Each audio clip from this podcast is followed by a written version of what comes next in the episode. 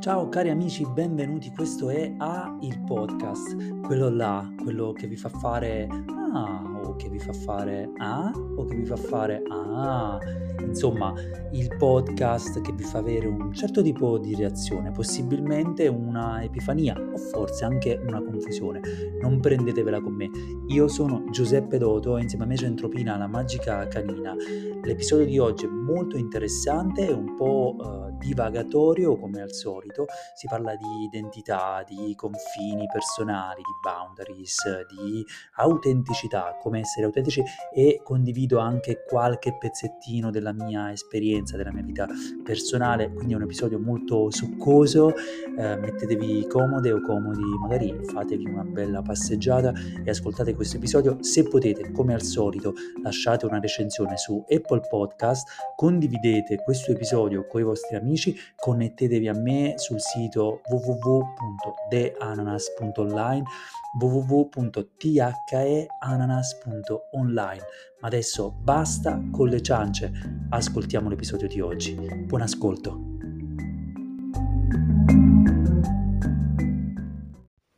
Ciao cari amici, benvenuti. Io sono Giuseppe Doto, insieme a me c'è Entropina, la magica canina. Questo è A, il podcast, quello là, il podcast che vi fa fare A, il podcast che vi fa fare A, il podcast che vi fa fare ha ha ha ha, il podcast che vi fa fare A, oppure il podcast che vi fa fare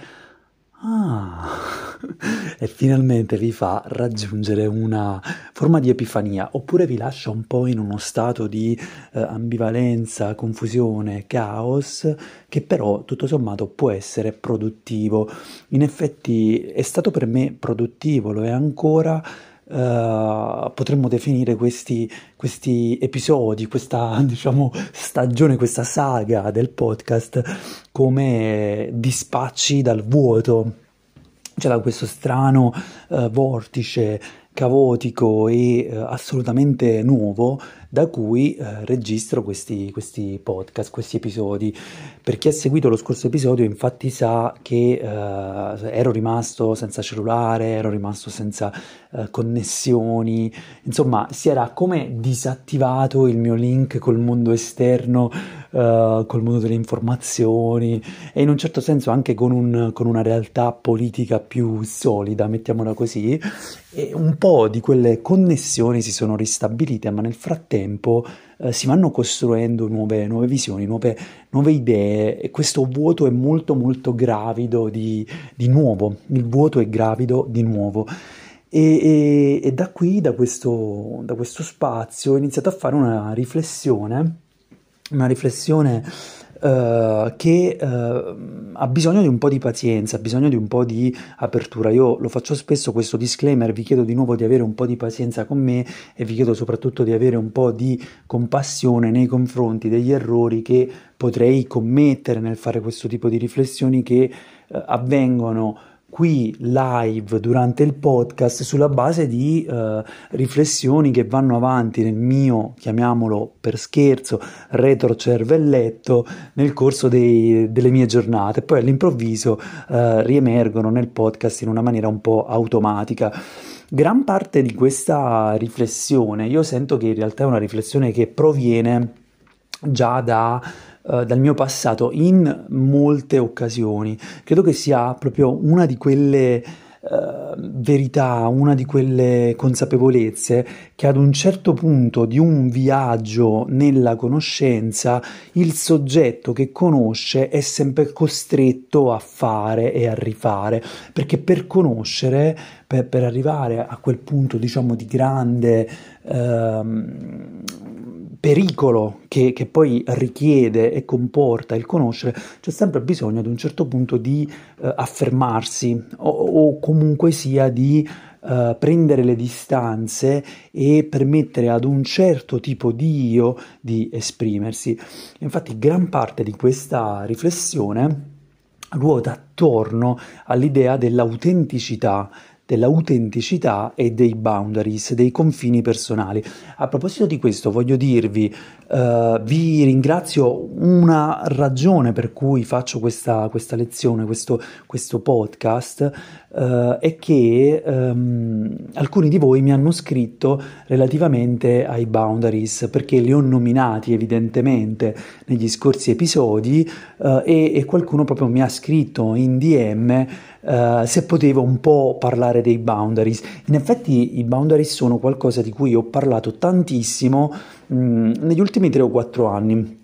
E adesso vi spiego perché, e vi spiego perché anche vi ringrazio, perché uh, inaspettatamente uh, questo podcast sta ricevendo moltissimi ascolti e uh, fatico quasi a crederci, mi viene un po' la pelle d'oca perché, come voi sapete, se state ascoltando questo podcast da un po', questa è veramente forse la mia modalità espressiva preferita eh, ed è veramente la maniera attraverso la quale mh, riesco a connettermi ad un po' di persone, soprattutto amo il fatto che sia possibile per voi interagire all'interno di questo podcast anche con messaggi vocali o con, con challenge che piano piano faremo nel corso del, delle prossime stagioni perché adesso questa saga come vi ho detto è la saga che, dei dispacci dal vuoto. Quindi grazie davvero vi ringrazio e soprattutto perché mh, la, la, vostra domanda rispetto ai boundaries è letteralmente eh, in allineamento con una riflessione, con la riflessione che io sto facendo nell'ultimo, nell'ultimo periodo intorno all'autenticità questi due concetti vanno così di pari passo e sono così complicati, sono così complicati perché non appena uh, utilizziamo la parola autentico uh, finiamo per, uh, per, per avere una serie di immagini, significati, credenze che ruotano intorno a questa idea dell'autenticità, soprattutto che si è un po' imbrattata nel corso degli ultimi 20-30 anni mh, mm, soprattutto nel corso degli ultimi dieci anni, sempre eh, assieme a, alla self-help, all'insta psychology e così via. Uh, e, e, quindi quando pensiamo a essere autentici pensiamo a qualcosa di un po' farfallesco uh, che bisogna fare, che si fa, bisogna essere autentici, ho tutto il diritto di essere me stesso, insomma sono cose che capiamo che hanno un certo senso, capiamo che uh, hanno un certo valore, dovrebbero avercelo, ma a volte non cliccano veramente con quello che proviamo e, e, questo perché è un concetto molto molto molto complesso ed è un concetto che va sperimentato eh, dal punto di vista pratico. Ci sono gradi e gradi di approssimazione a quello che vuol dire eh, essere autentici e, e molto di, di questa approssimazione ha a che fare proprio con i boundaries, con i confini personali. Li chiamiamo boundaries perché è un concetto fondamentalmente che arriva un po' da questa psicologia più pragmatica statunitense eh, e quindi io continuo a chiamarli boundaries anche se eh, trovate tanti manuali, tanti articoli, tante riflessioni intorno a, al concetto dei confini personali anche in italiano. E, eh, è buffo che eh, si parli di identità, di autenticità, eh, assieme al concetto di confini, perché poi sembra che uno debba, debba mettere, mettendo dei confini, in realtà stia in qualche maniera limitando la propria identità, no? Perché se pongo dei confini, eh, allora vuol dire che non posso eh, comportarmi in maniera del tutto spontanea. E questo è uno dei primi, secondo me, misunderstanding rispetto all'autenticità, perché l'autenticità non ci richiede sempre di comportarci in maniera spontanea necessariamente. Siamo sempre spontanei in un certo senso, no? Uh, la spontaneità uh, significa semplicemente che ci comportiamo in maniera naturale in base a dei processi interni che uh, in parte sono conosciuti, in parte sono sconosciuti. Quando invece il vero problema rispetto all'autenticità nasce quando invece noi ci inibiamo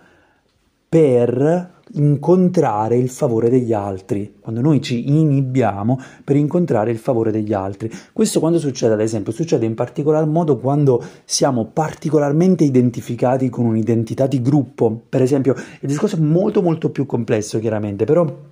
Partiamo da questo, cioè quando noi ci identifichiamo particolarmente in un'identità di gruppo o in un oggetto esterno, in un'azione esterna, uh, in, in, un contesto lavorativo, in un ruolo lavorativo, in una persona, quello che succede, uh, tutti siamo buoni a capire, no? Io non sono quello che faccio, io non sono, uh, non sono questa maschera sociale o quella maschera sociale, non siamo più così imbambolati da non renderci conto che c'è una separazione tra questi aspetti, però quello che succede è che a volte invece eh, veniamo ipnotizzati dal contesto di gruppo e veniamo anche ipnotizzati dal contesto sociopolitico in un certo senso. E veniamo anche ipnotizzati dalla realtà solida, mh, abbastanza stabile, non quella realtà perché dico sempre io, mia madre dice i, i veri cambiamenti si vedono ogni dieci anni. E, e in effetti io trovo che sia molto vera questa cosa perché per due o tre anni c'è un processo di imbambolamento rispetto alla realtà, cioè la realtà è lì che pulsa, cambia, ma molto in maniera impercettibile. Noi piano piano, vum, vum, vum, col, quel flash, quei vari flash di uh, consolidazione della realtà, rimaniamo imbambolati e mentre la realtà pulsa, noi ci ipnotizziamo e siamo effettivamente uh, convinti di essere quella cosa, di essere quella persona e così via.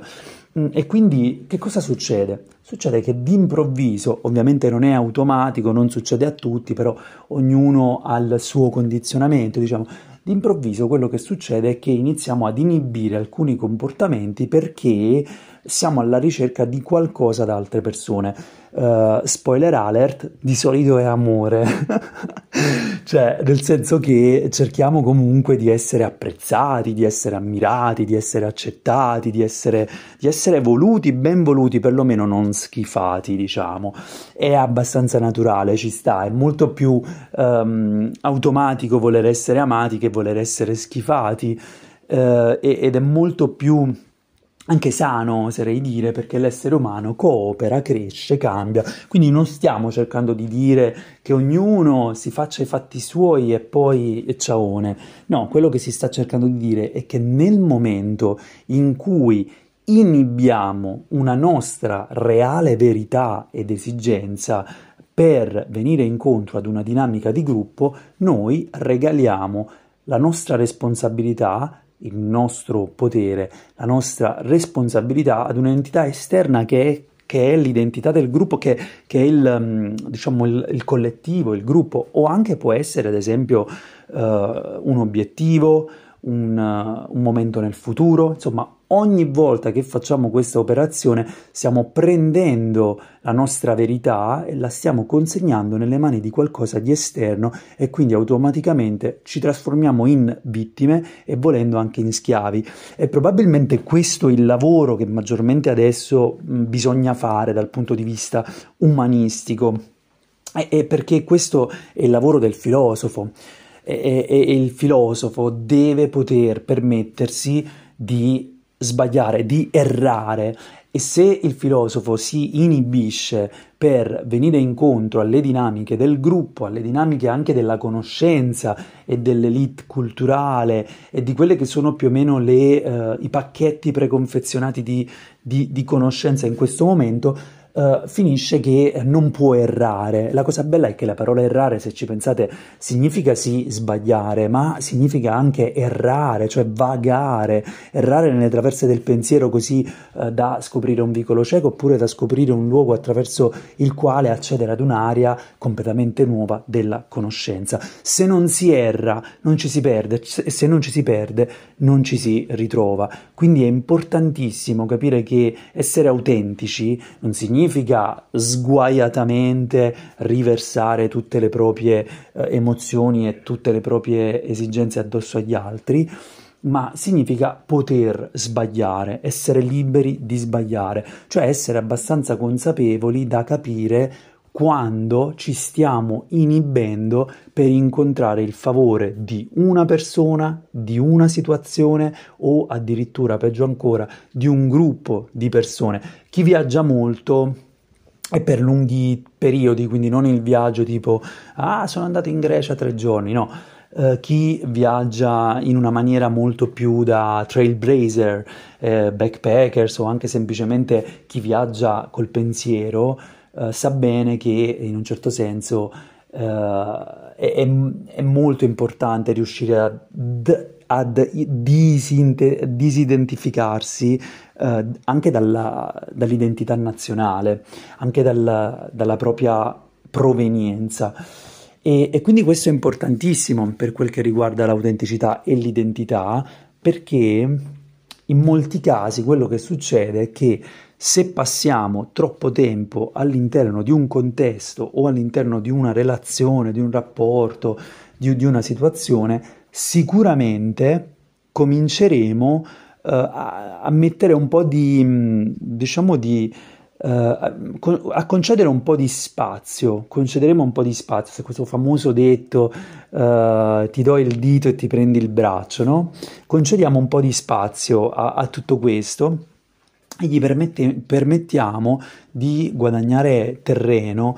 su quelle che sono le nostre eh, capacità di rispondere in maniera autentica alle situazioni e quindi di dire no quando è no, di dire sì quando è sì, cioè di poter esprimere la nostra verità. La cosa più buffa è che mentre avviene questo processo di uh, ipnosi sostanzialmente da parte del, del gruppo uh, o da parte del, della situazione concreta uh, che, che, che, si perpetuano, quello che succede è che noi ci scordiamo qual è la verità. Mentre veniamo ipnotizzati e capiamo che se vogliamo essere accettati, se vogliamo essere amati, dobbiamo rispondere in questa maniera e non in quest'altra maniera, lentamente veniamo condizionati a rispondere in determinati modi che ci fanno avere quella, quel, quella piccola dose di amore, di approvazione, di accettazione, però dentro di noi si crea una strana sensazione come di uh, split eh, come se qualcosa fosse sempre fuori posto. È sempre fuori posto perché dobbiamo essere in grado di esprimere la nostra verità, cioè dobbiamo essere in grado di sbagliare. E questa è la cosa più importante, cioè se non siamo in grado, di, se non c'è concesso di errare esprimendo il nostro, diciamo, uh, vero desiderio, la nostra vera necessità, il nostro vero bisogno, la nostra vera visione, per quanto sbagliata, allora se non possiamo errare, non possiamo poi esprimere la nostra verità. È un concetto che è paradossale, ma è fondamentale ed è veramente la chiave segreta del, dell'autenticità. Cioè, quindi autenticità non significa semplicemente questo sono io e voi non mi dovete niente. non significa uscirsene con queste grandi diciamo, con questi grandi momenti di manifesto personale e poi parleremo anche del manifesto personale, così per, diciamo, mm, mettere dei paletti. Un'altra cosa veramente interessante, secondo me, del, del, dell'autenticità, del, del, fatto di, uh, mettersi, di, mettersi, sempre al primo posto, è che, um, è che comunque, uh, in un certo senso, se riesci a metterti al primo posto, in un modo o nell'altro, alla fine riuscirai comunque a, come dire, eh, a capire anche come incontrare i bisogni degli altri. Questa è la, cosi- è la cosa famosissima che viene detta più spesso eh, rispetto, rispetto, all'amore, no? uh, che sembra un po' banale, ma è in effetti una grande verità. Dico, dico una cosa, quando ho iniziato questo podcast ho detto che ci sono diversi momenti nel viaggio della conoscenza in cui ad un certo punto uno si rende conto che che deve, deve, fare questo lavoro, no? che deve, deve, superare questa barriera e deve ricordarsi che cosa vuol dire essere veramente autentici. Io ricordo che um, io, io, io, amo essere amato. io amo essere amato, io amo intrattenere, io amo divertire, io amo stare insieme alle persone uh, e, e, e, quindi questo molto spesso uh, fa sì che io faccia di tutto per, uh, per, per intrattenere. Sono, sono un, un, intrattenitore fondamentalmente in generale nella mia vita, è sempre stato così. E quindi nel corso della, oltre ad essere comunque un ricercatore, un cercatore, un amante della verità, sono anche uno che è amante del divertimento e molto spesso l'intrattenimento è divertimento. Quindi capite che eh, nel corso di questo processo che voi farete in generale è completamente naturale a volte perdervi per poi ritrovarvi, è proprio la chiave. E nel mio caso io sono sempre stato molto bravo ad essere estremo, tanto nell'intrattenimento e quindi nel, nel fatto di um, di diventare un people pleaser sostanzialmente, no? cioè di uh, andare lì totalmente in quella zona del uh, ok, uh, incontro le tue condizioni, ti vengo incontro perché così tanto ci divertiamo, mi faccio un po' da parte e, e, sono stato tanto bravissimo ad andare dall'altro lato quanto completamente dall'altro lato e quindi diventare completamente capace di essere autentico in diversi momenti della mia esistenza. Ricordo un momento specifico da bambino che è troppo importante per spiattellarlo già in questo podcast e ricordo un altro momento ancora durante la mia adolescenza e poi ne ricordo uno che secondo me può essere eh, condiviso in questo podcast perché è il momento in cui è nato il mio, il mio primo podcast in solitaria nel 2017 o nel 2018, So What, quello che ogni tanto vi nomino e che vi convi- condividerò prima o poi. So What, il podcast più random del web. Uh, e, e, sostanzialmente quello che ricordo era che io arrivavo da un periodo di, difficilissimo, molto molto complicato, durante il quale uh, iniziavo a rendermi conto di essermi poi, uh, di, di, aver sostanzialmente concesso a tutti quanti gli altri la parola su cosa io potessi dire e cosa io potessi fare in un certo senso, perché eh, avevo letteralmente concesso totalmente la mia responsabilità, la mia libertà e così via. Uh, e, e, e, quelli sono i momenti in cui si finisce poi per indossare una maschera costantemente, no? E quindi io ricordo questo momento vitale, importante, uh, mistico, spirituale, uh, un momento fondamentale durante il quale mi resi conto e, e mi trovavo a Pisa in Toscana, nella cittadella eh, abbandonata, nel, nel, parco della cittadella abbandonato, nella zona abbandonata, chiusa, in cui io entravo eh, attraverso un buco in una,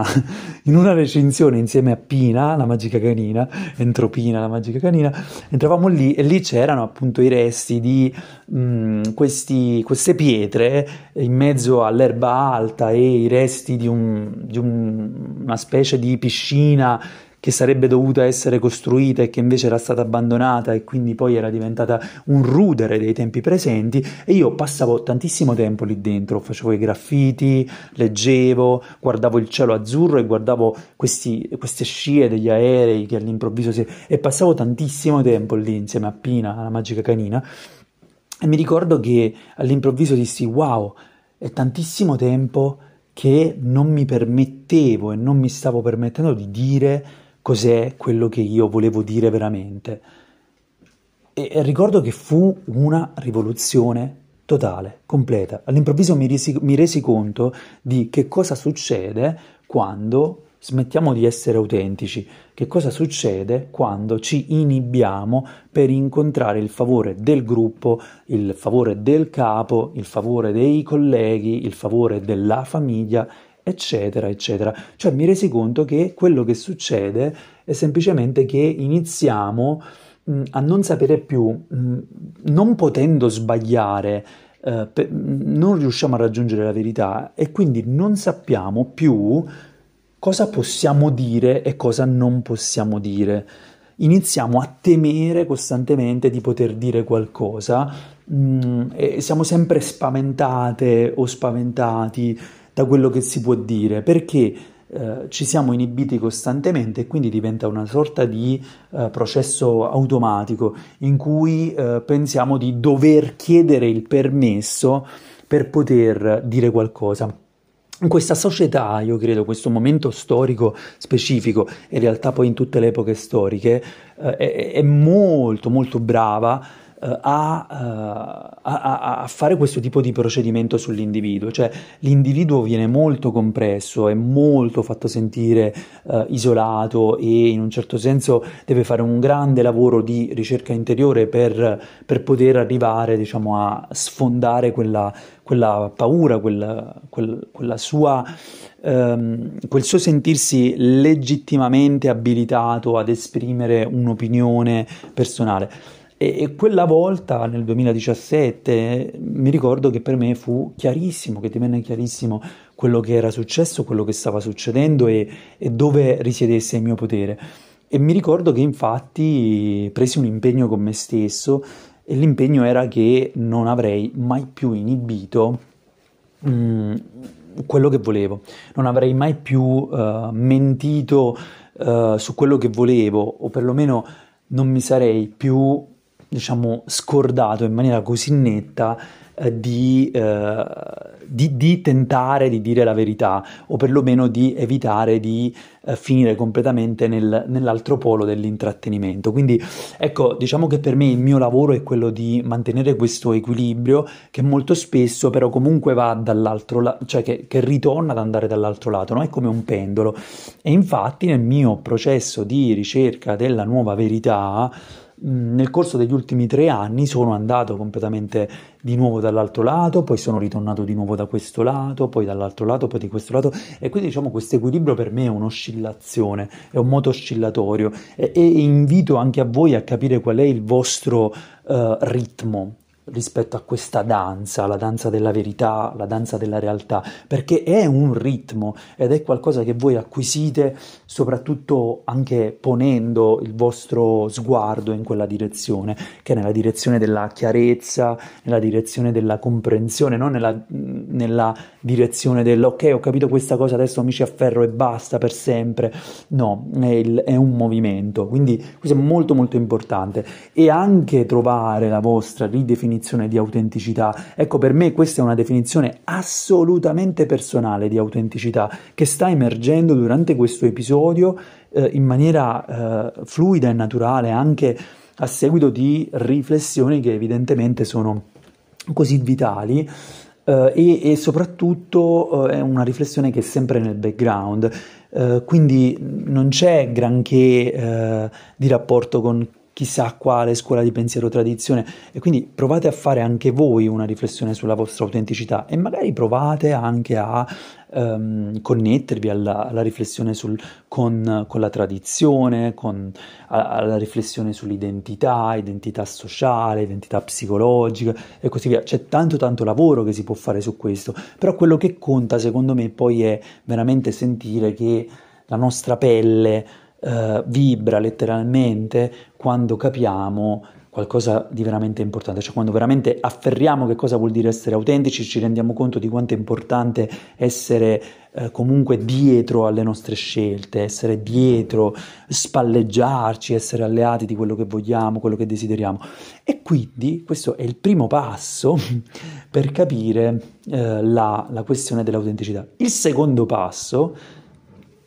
all'inizio abbiamo parlato dei boundaries, no? Quando è che arrivano questi boundaries? Arrivano adesso. Il secondo passo sono i cari vecchi boundaries. Questo perché io vi ho parlato di questa danza tra, ehm, appunto, questa danza tra, io, io, dico intrattenimento, people pleasing, chiamiamolo come vogliamo, eh, condizionali, eccetera, e questa parte, diciamo, dell'autenticità, questo, questa danza, questo movimento oscillatorio. Ehm, la verità è che per uh, restare, restare, all'interno di questo, per, per, riuscire a guadagnare maggiore autenticità, perché poi non è detto che si debba essere così estremi come me, no? Per riuscire a guadagnare maggiore stabilità entro il campo dell'autenticità, um, si può fare un lavoro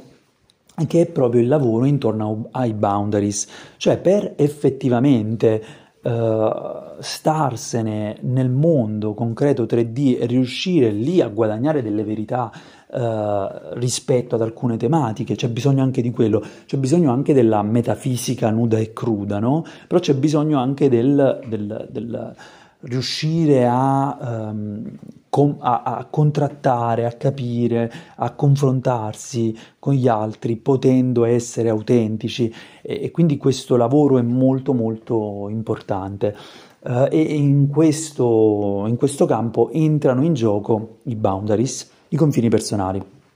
Ci tengo di nuovo a fare il disclaimer. Io non sono, io sono l'ultimo degli esperti dei boundaries. Se volete conoscere veramente il lavoro sui boundaries, c'è questa famosa psicologa statunitense molto incazzosa, afroamericana,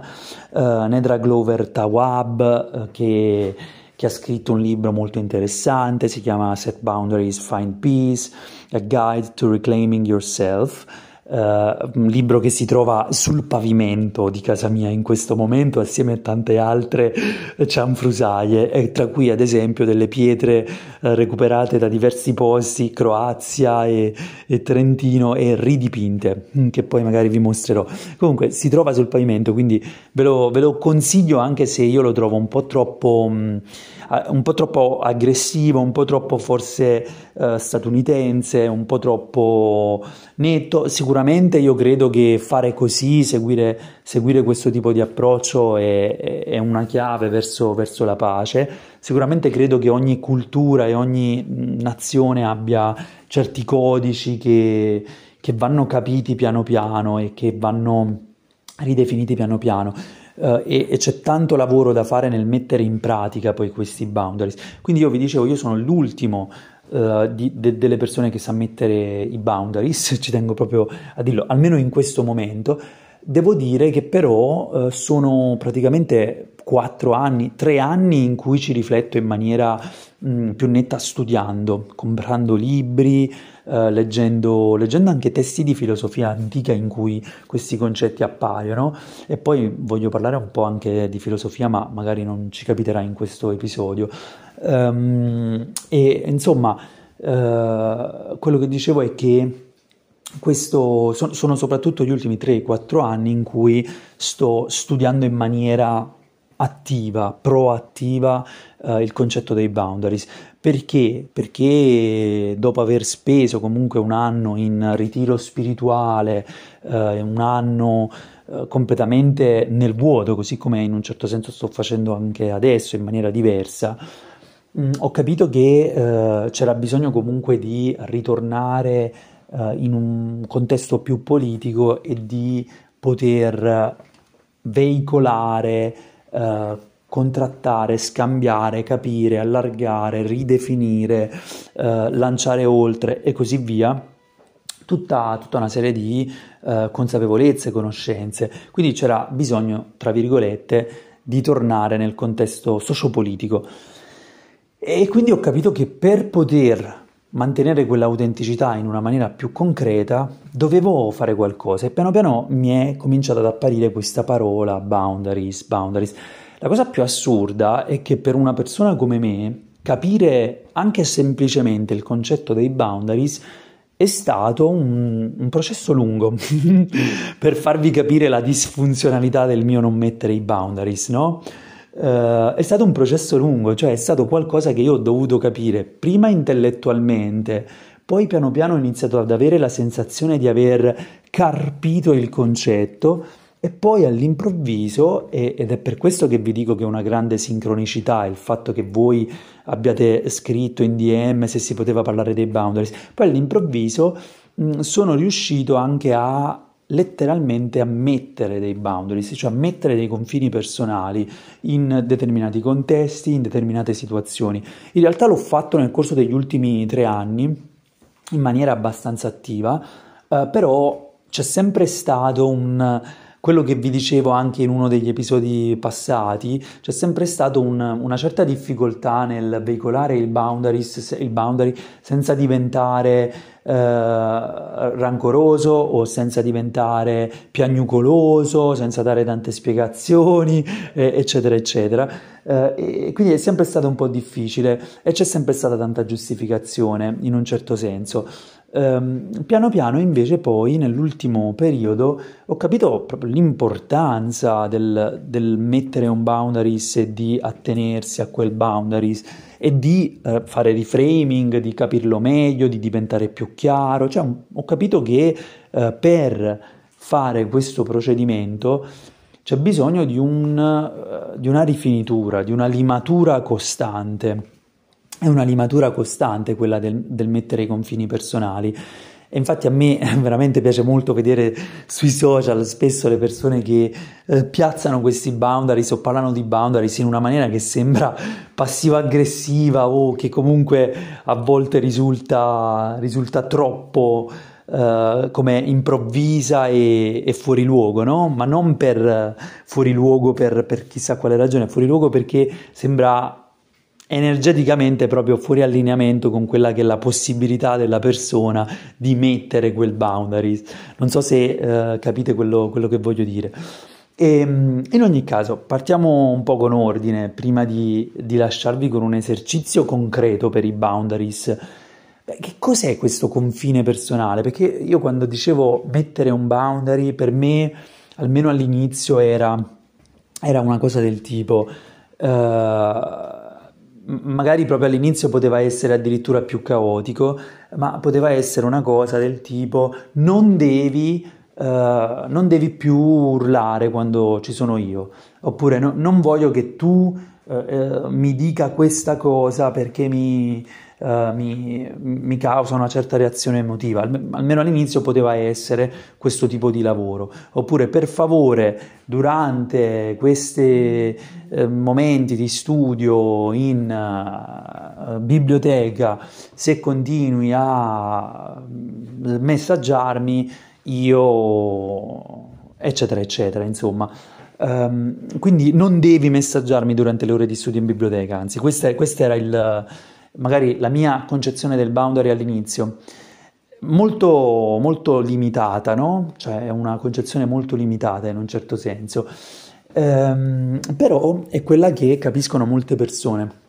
Anche persone adulte, persone mature che conosco, insegnanti, miei colleghi, se cerco di eh, parlare con loro di boundaries dal punto di vista pragmatico, non da un punto di vista intellettuale o da un punto di vista eh, semplicemente meramente filosofico, molti di loro non riescono a cogliere il concetto. Questo lo noto proprio e lo capisco perché anche io all'inizio eh, avevo un po' di questa difficoltà. Invece un boundary, un confine personale, è una cosa molto molto più semplice. Una volta che la, la si capisce e la si sente, è, è molto facile mettere un boundary. Un boundary, un confine personale non è mai qualcosa che noi vogliamo che qualcun altro faccia, quindi ecco perché i miei primi boundary cadevano a vuoto, perché io chiedevo alle altre persone di fare qualcosa per me. E quindi questa cosa era fuori dal mio controllo. E, e quindi io potevo anche mettere un confine in quel caso, ma... Eh, non avevo un controllo su quello che poi quella persona poteva fare, quindi magari quella persona poteva continuare a messaggiare durante le mie ore di biblioteca e, ehm, e nulla, il mio confine cadeva nel vuoto, no? il mio boundary cadeva nel vuoto. Ovviamente non esiste che io chieda a qualcuno, che io abbia chiesto uno solo di quegli esempi che vi ho fatto, no? non è mai esistito, anche perché eh, appunto è abbastanza sciocco come esempio, però Invece un boundary è una cosa un po' più eh, chiara, un po' più precisa, eh, cioè un boundary è qualcosa che noi vorremmo non fosse fatta o che fosse fatta in una certa maniera, insomma è una nostra richiesta ed è qualcosa che noi ehm, ris- rispetto al quale noi agiamo qualora le condizioni non venissero incontrate, non venissero rispettate. Quindi un boundary è qualcosa che noi facciamo è un confine che noi mettiamo. Se tu superi questo confine, io agirò in questa maniera. Per esempio, se tu ti ostinerai a chiamarmi mentre io sono in biblioteca, allora io spegnerò il cellulare. Capite che qui entra in ballo tutto un altro paio di maniche perché siamo noi a uh, porre quella condizione e soprattutto siamo anche noi a doverci assumere la responsabilità di comportarci autenticamente, cioè di eh, comunicare un nostro bisogno uh, in una maniera molto diretta, mostrarci per quello che siamo e soprattutto agire qualora il boundary, uh, il confine venga sorpassato, uh, non andando in guerra, ma appunto facendo rispettare quella nostra condizione. Come capite, questi confini personali eh, funzionano a livello individuale, ma sono anche quello che regola i rapporti a livello nazionale, no? È tutto sempre molto eh, interdipendente. E, e, quindi è chiaro che eh, sono bellissimi, ma sono anche difficilissimi, non è qualcosa che si fa eh, senza sentire eh, una serie di emozioni contrastanti. Ed è anche per questo che è difficile poi far rispettare i boundaries o mettere dei boundaries, perché a volte veniamo dominati dal senso di colpa, ci, sen- ci dispiace porre quel tipo di boundary, a volte magari siamo addirittura, non so, un po' troppo aggressivi, a volte non siamo nemmeno chiari con noi stessi e quindi è difficile mettere un, un confine personale, no? tracciare una linea. E, è per questo che vi dico che è un processo di conoscenza anche personale, per questo che è connesso all'autenticità. È, è, è molto importante perché più riusciamo a capire eh, come porre certi confini rispetto ad alcune cose, più eh, più riusciamo a capire quali sono i nostri bisogni. Infatti un confine personale, in realtà, se, volete cominciare da qualcosa di facile, è, sono i confini personali rispetto a se stessi, rispetto alla propria vita. Si può mettere un confine personale con qualunque cosa, anche ad esempio con alcune zone della casa, per esempio, per dire che so, quando eravamo studenti universitari la nostra scrivania era sia il posto in cui studiavamo, a volte addirittura il posto in cui mangiavamo, il posto in cui invitavamo gli amici a guardare i film eh, e a passare ore su YouTube mentre veniva fatto di tutto all'interno di quelle stanze, no? E, e su quelle scrivanie. Quindi diciamo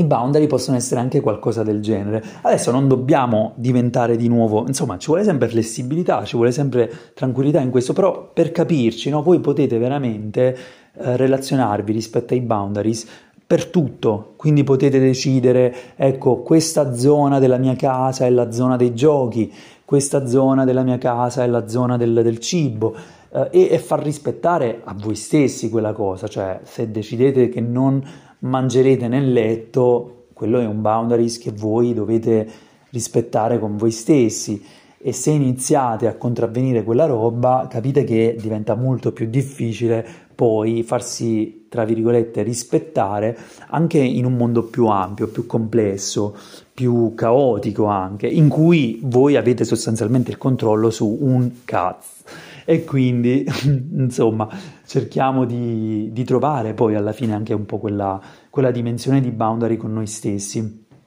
e con noi stesse. E di nuovo, io ci tengo veramente a sottolineare di essere super compassionevoli uh,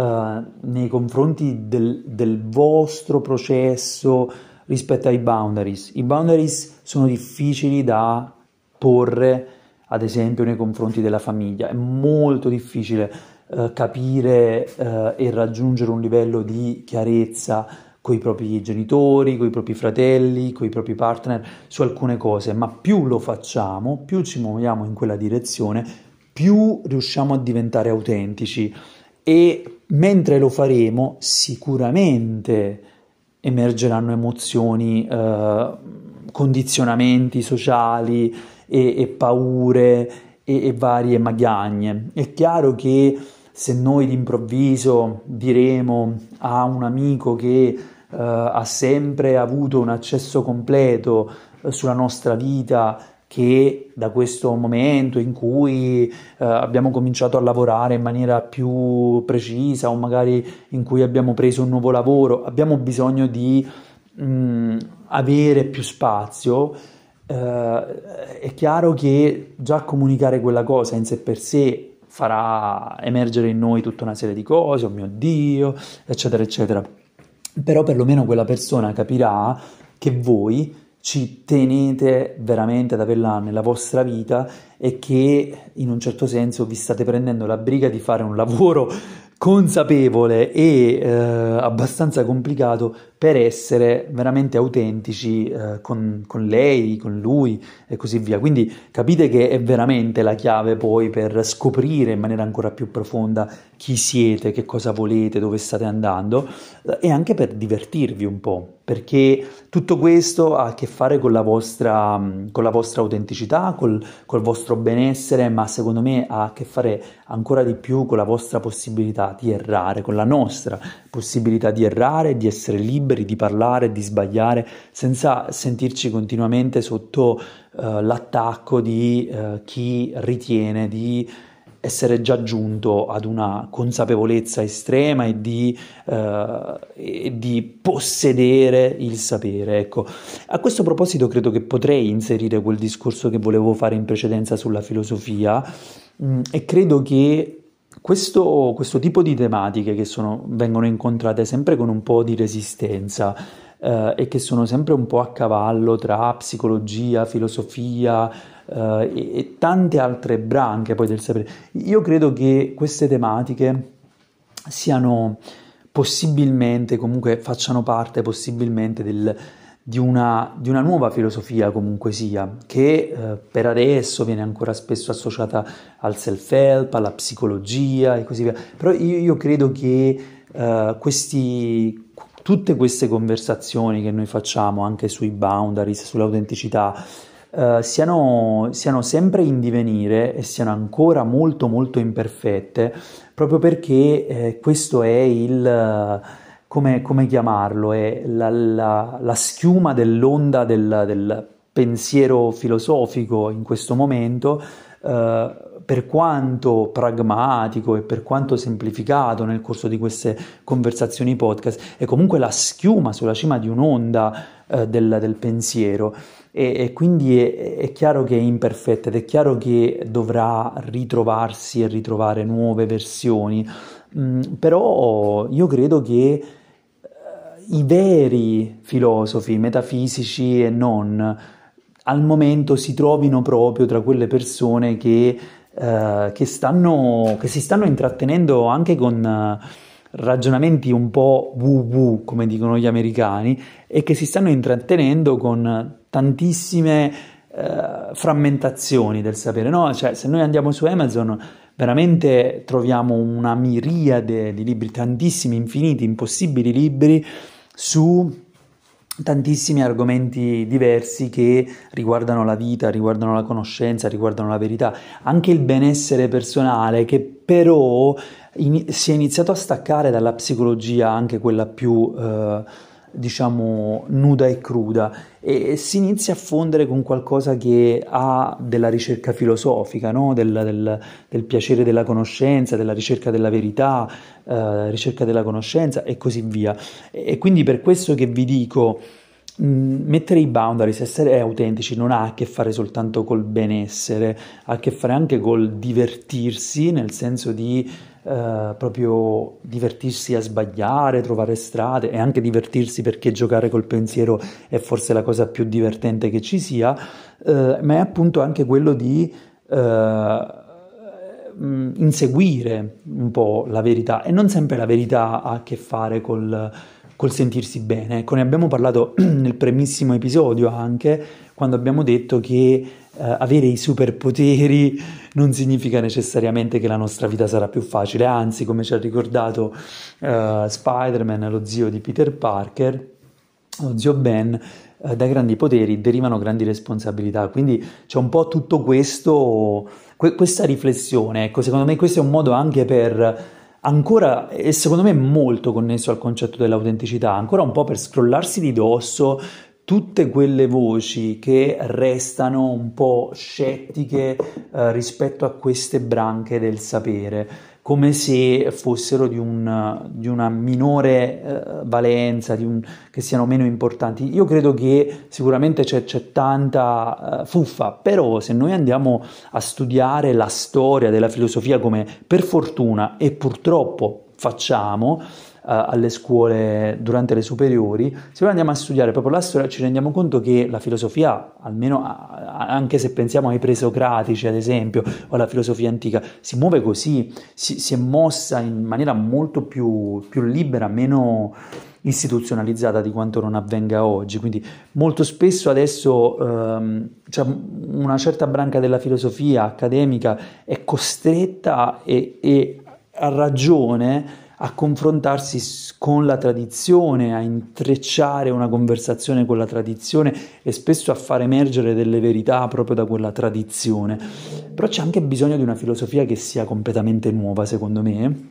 e che possa essere veramente metafisica in un senso nuovo. Quindi io credo che in tutte queste nuove frammentazioni del sapere ci sia comunque qualcosa di assolutamente vero, importante e ci siano comunque tanti veri filosofi, tanti veri filosofi che stanno lì uh, proprio in prima linea, si potrebbe dire, oppure sulla cresta dell'onda del pensiero di cui parlavamo prima, per cercare di capire le cose in modo nuovo e non per diciamo, diventare di nuovo vittime poi di un contesto di gruppo che cerca comunque di limitare la loro autenticità e questo è sempre molto molto pericoloso, cioè fare questo procedimento è sempre molto molto pericoloso, e però non importa perché se siamo in grado di mettere un po' di confini personali, eh, allora poi eh, riusciamo ad essere abbastanza, abbastanza tranquilli con tutti gli errori che mh, mm, ci potrebbero essere. Quindi, cari amici, vi lascio proprio con un esercizio di, di tipo pragmatico su come mettere i boundaries eh, e ripeto, dovrete farlo in tanti modi diversi, dovrete, dovrete sperimentare, però un, un, esercizio carino, una cosa che ho fatto io ultimamente, eh, è stato proprio creare un contratto dei confini personali, cioè un contratto con una persona specifica, voi potrete fare questo gioco, perché poi si tratta veramente di un gioco, in effetti io l'ho fatto soprattutto sotto forma eh, di, di, gioco rispetto alla, al setting, al modo in cui l'abbiamo fatto, ma un gioco serio, quindi qualcosa da effettivamente far rispettare. Cioè abbiamo finto di essere come due generali che eh, arrivavano ad una tregua, ad una pace e che ponevano questi, questi, questi confini, questo contratto dei confini personali, no? In effetti, se ci pensate, è un gioco che potete fare anche voi. Ehm, ed è un gioco per la pace, per l'appunto, qualcosa di cui abbiamo tremendamente bisogno in questi, in questi anni. E, ehm, il gioco è questo, appunto, prendete un vostro file Word, scrivete, date il titolo che volete, create proprio quanto più possibile un file che sembri un file di, mm, di, un contratto, no? Io ad esempio ho creato anche una linea alla fine del contratto, scritto più piccolino, un numero di telefono, il titolo del contratto, eh, ho messo un po' di quelle sigline che si mettono ho messo poi il luogo in cui avveniva questa, questa contrattazione, eh, ho messo il,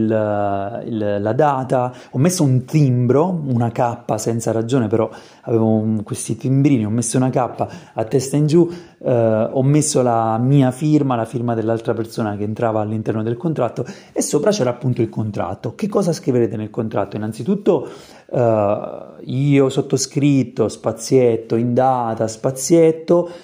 cercate voi poi le parole giuste, ho preso visione delle condizioni proposte da Tizio e Caio, cioè voi stessi eh, o voi stesse, eh, e eh, mi impegno a rispettare queste condizioni, bla bla bla.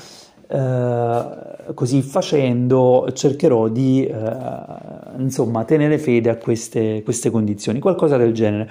Ovviamente a voi non serve che la persona rispetti quelle condizioni, però io credo che fare questo gioco, adesso vi spiego perché dico questa cosa, però io credo che fare questo gioco sia molto potente perché quell'altra persona innanzitutto uh, prende la cosa in maniera giocosa, secondariamente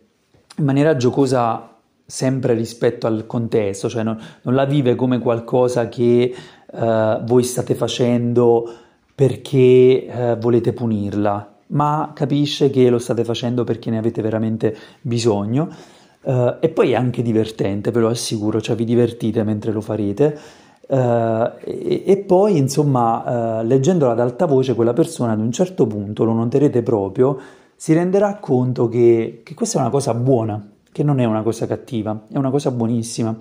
e che vi siete persino presi la briga di fare tutto questo lavoro, quindi, cioè... E, e, e, quindi, però c'è qualcosa che non vi ho detto del, del, contratto. Nel contratto scriverete le vostre condizioni. Come saranno fatte queste condizioni? Queste condizioni saranno eh, molto chiare, chiarissime e saranno molto semplici. Inizieranno con qualcosa del tipo se urlerai di nuovo in mia presenza, io. Quindi se situazione, io farò questo. Come vedete l'altra persona non deve fare niente, quindi se urlerai in mia presenza, io verbalizzerò quello che sta avvenendo, chiunque sia intorno a noi, io verbalizzerò quello che sta avvenendo, cioè lo dirò ad alta voce, mh, mm, lo esporrò al, a tutti e a te e lascerò la stanza in cui ci troviamo. Quindi ad esempio, se urlerai di nuovo, io lascerò la stanza in cui ci troviamo. Quindi voi capite che nel momento in cui questa persona con, voi, con cui voi state ponendo dei confini si uh, sgarra, mettiamola così, voi agirete, ci sarà una conseguenza. Ne potete mettere 3, 4, io vi consiglio di, cioè se veramente fate un contratto e quindi se veramente cioè, vi mettete a fare questo lavoro assieme a una persona, io vi consiglio di uh, mettere quattro punti, di cui il primo è 1-0, cioè quasi una condizione essenziale. Quattro punti, quindi sarebbe 0, 1, 2, 3, quattro punti. Uh, e che le conseguenze siano molto chiare e ottenibili, cioè non fate Mm, non ponete condizio- conseguenze che non siete in grado di rispettare perché vi si ritorcerà contro in maniera pazzesca. Ovviamente piano piano imparerete meglio, lo capirete, lo sentirete, però ecco, per questo vi dicevo che sono stati utili questi 3 o 4 anni e forse essendo l'ultima persona che può parlare di boundaries, in realtà forse sono la prima persona che può parlare di boundaries proprio perché ho dovuto fare tanto trial and error per capire come rispettare un boundaries. Quindi non ve ne uscite con cose del tipo se di nuovo urli io ti spacco di calci, innanzitutto non è proprio sano, ecco, secondariamente forse è un po' difficile anche da, da attuare se non siete particolarmente forti. E,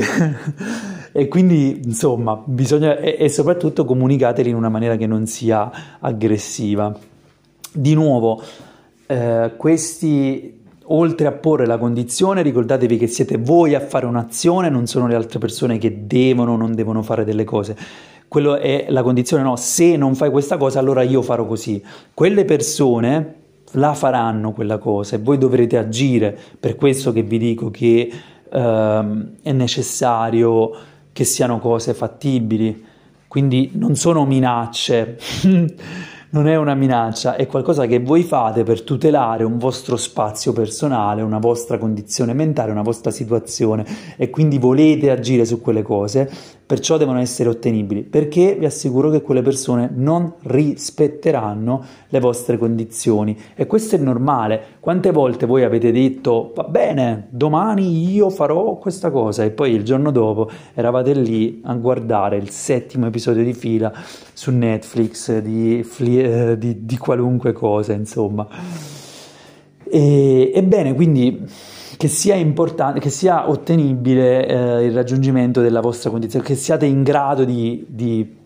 agire nel momento in cui queste persone eh, non rispetteranno i vostri confini e lo faranno. Piano piano si adegueranno, piano piano si assesteranno e piano piano anche la realtà comincerà ad essere un po' diversa intorno a voi, ma soprattutto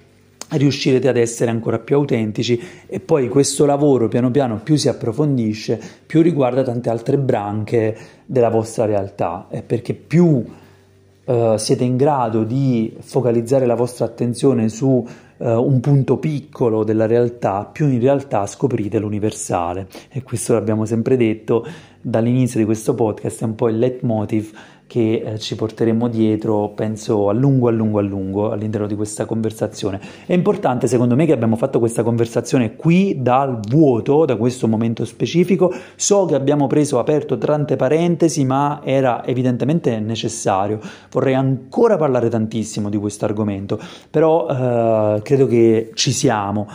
Vi, mi raccomando, provate a fare questo esercizio, siate precisi con i boundaries, siate chiare, eh, tentate di eh, essere anche realistici quando fate questo lavoro. E mm, fatemi sapere, fatemi sapere come va, fatemi sapere se vi è chiaro questo concetto dei boundaries, scrivetemi su Instagram, nei DM oppure uh, scrivetemi sul mio sito personale. Vi ricordo che il mio sito personale è theananas.online www.theananas.online lì trovate tutto quello di cui avete bisogno, trovate anche il link al podcast. Se volete Lasciate una recensione su Apple Podcast perché fa bene alla pelle, a quanto mi dicono, e fa bene anche al podcast che sta crescendo ma che vuole crescere ancora di più. È proprio un suo desiderio, ne sono sicuro, lo sento che è lì eh, con la voglia di crescere di nuovo, se mi scrivete, proponetemi argomenti, confrontatevi con me, chiedetemi uh, delucidazioni se qualcosa non vi è chiaro. Oltre a questo, mi trovate su Insight Timer, l'applicazione di meditazione yoga, con un nuovo corso che si chiama Trasforma la tua, eh, la tua paura, la rabbia anche ci poteva stare, trasforma la tua paura e vivi coraggiosamente. È un corso che dura sei giorni, Uh, è un corso che è contenuto all'interno della membership uh, di Insight Timer, uh, ma su Insight Timer trovate anche tante mie meditazioni gratuite e le lezioni che sono anche quelle gratuite su base settimanale, ce n'è sempre almeno una, qualche volta addirittura ce ne sono anche tre, quindi connettetevi anche lì con me. Per il resto, ecco, sono, ripeto, nuovamente infinitamente felice di aver fatto questa conversazione sull'autenticità e sui confini che per me è un tassello nuovo rispetto a, questo, a questa questione dell'autenticità. Uh, qui, da questo, del, da questo momento della saga del podcast che si chiama Dispacci dal vuoto, a quanto può, pare, perché come abbiamo detto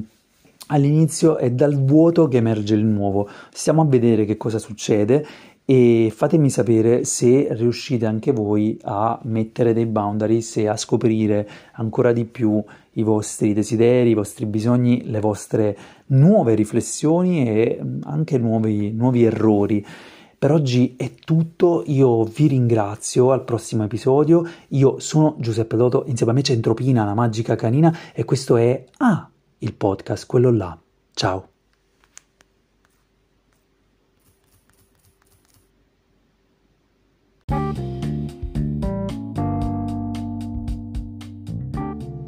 Ciao cari amici, benvenuti. Questo è A, il podcast, quello là, quello che vi causa un certo tipo di reazione, una reazione di confusione, una reazione di felicità, una reazione di curiosità, una reazione di contentezza,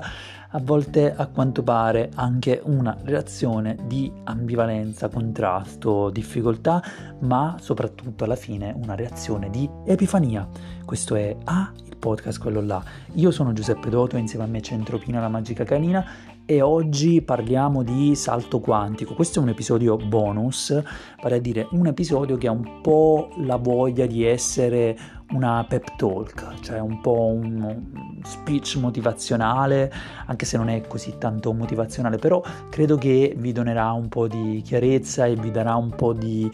mm, energia per proseguire il vostro cammino